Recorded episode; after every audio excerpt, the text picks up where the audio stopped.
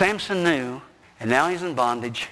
And the third thing that sin will always do is it will always cost you more than you were willing to pay. Samson dying. Three things that sin will always do. It will always take you farther than you wanted to go. Have you noticed that? I'll just stop with this one little sin. Just, just this one little sin. You can never stop. You can't eat just one. You can never stop with just one little sin. One sin leads to another, to another, to another. Secondly, sin will always keep you longer than you wanted to stay. Oh, I can get away with it. I can do that. I, I, how many times have you heard people say this? I can quit this anytime I want to. Yeah, you big dummy. Why are you still doing it? Because you can't quit. Because you're hooked. You're addicted. Face facts. You can't do it on your own. Humble yourself. Confess. Repent. Call on God. He's faithful and just. There's two things there that you need to remember always. Faithful and just. Faithful means that he's the God of everlasting, unchanging God. He has said he will forgive, and he will forgive if you will do your part. Confess, repent. But he's also just.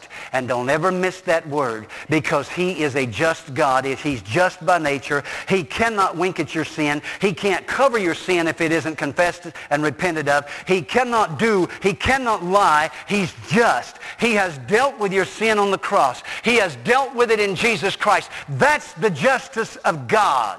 If you try to circumvent that and find another way into heaven, you are not going to get there. And the last thing is sin will always cost you more than you were willing to pay. How many times have I sat and listened to the stories of people who had gotten their life in such a mess, of sins they didn't see as being that critical, say to me, I never intended it to go this far.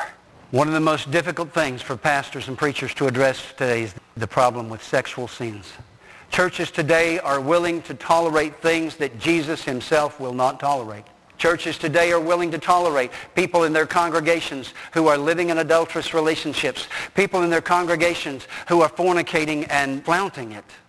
Congregations today are willing to tolerate this and will not get in the pulpit and say and confront people openly and publicly, this is sin. Stop it. Repent of it. Change your ways or you're going to experience a judgment of God on you. People say, oh, no, no, no, no. You can't say that, Pastor, because our God is love, love, love, love. He's a just God. Just remember that. Some believers, some churches, some preachers want to get people into heaven that Jesus himself can't get there. Jesus can't take an unrepentant person to heaven. How are we going to get them there? Oh, now, preacher, you know, way back in 1902, they went down to an altar and prayed the sinner's prayer. They've lived for the devil ever since, but bless God, when they die, they're going to heaven. Hallelujah, praise God.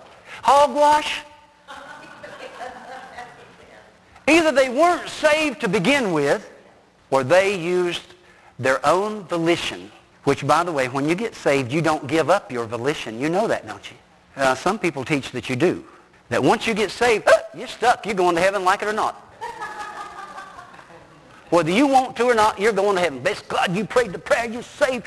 We baptized you. We got your name on the roll. You're going to heaven. But I don't want to go to heaven. You're going to heaven. I don't want to go to heaven. I want to see it. I want to stay out here in the world. I want to see it. Oh, you're going to heaven.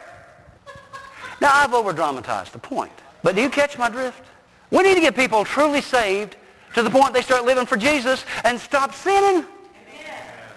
When are you going to stop going down to an altar and crying a few tears and saying, oh, I'm so sorry. You're just sorry you got caught. When are you going to straighten up and live for God and be a man, be a woman, and stand up and stop making excuses? Well, I'm only human. I'm only human. Oh, how's that old stupid song go? if you're only human, you're not saved. Did you get that? What does the Bible teach in 1 Peter? We are partakers of the divine nature. If you're only human, you are not saved. If you are saved, the divine nature of Christ resides in you. And the Bible says that he that hath this nature in him will not continually sin, will not continue in sin. Now, you, you can divide this up in any theology you want. You can take Arminianism. You can take Calvinism. I don't give a care which one you're in, and I don't care what theology you've been taught. I'm simply saying this to you. If you are continuing in sin and claiming to be saved, you are fooling nobody but yourself. Sooner or later, you got to get real and step up or quit playing games and confusing people and claiming to be a Christian and going out there and living like the devil. Clean it up. Amen? I'm trying to get you ready for judgment next week. I ain't going next week, bless God. I've this as much as I can stand today. I ain't coming back next week. Today, this was on love. Next week's going to be judgment. God, I can't handle that. All right. Why do we prefer our traditions over the presence of God? Here it is, plain and simple. Pride.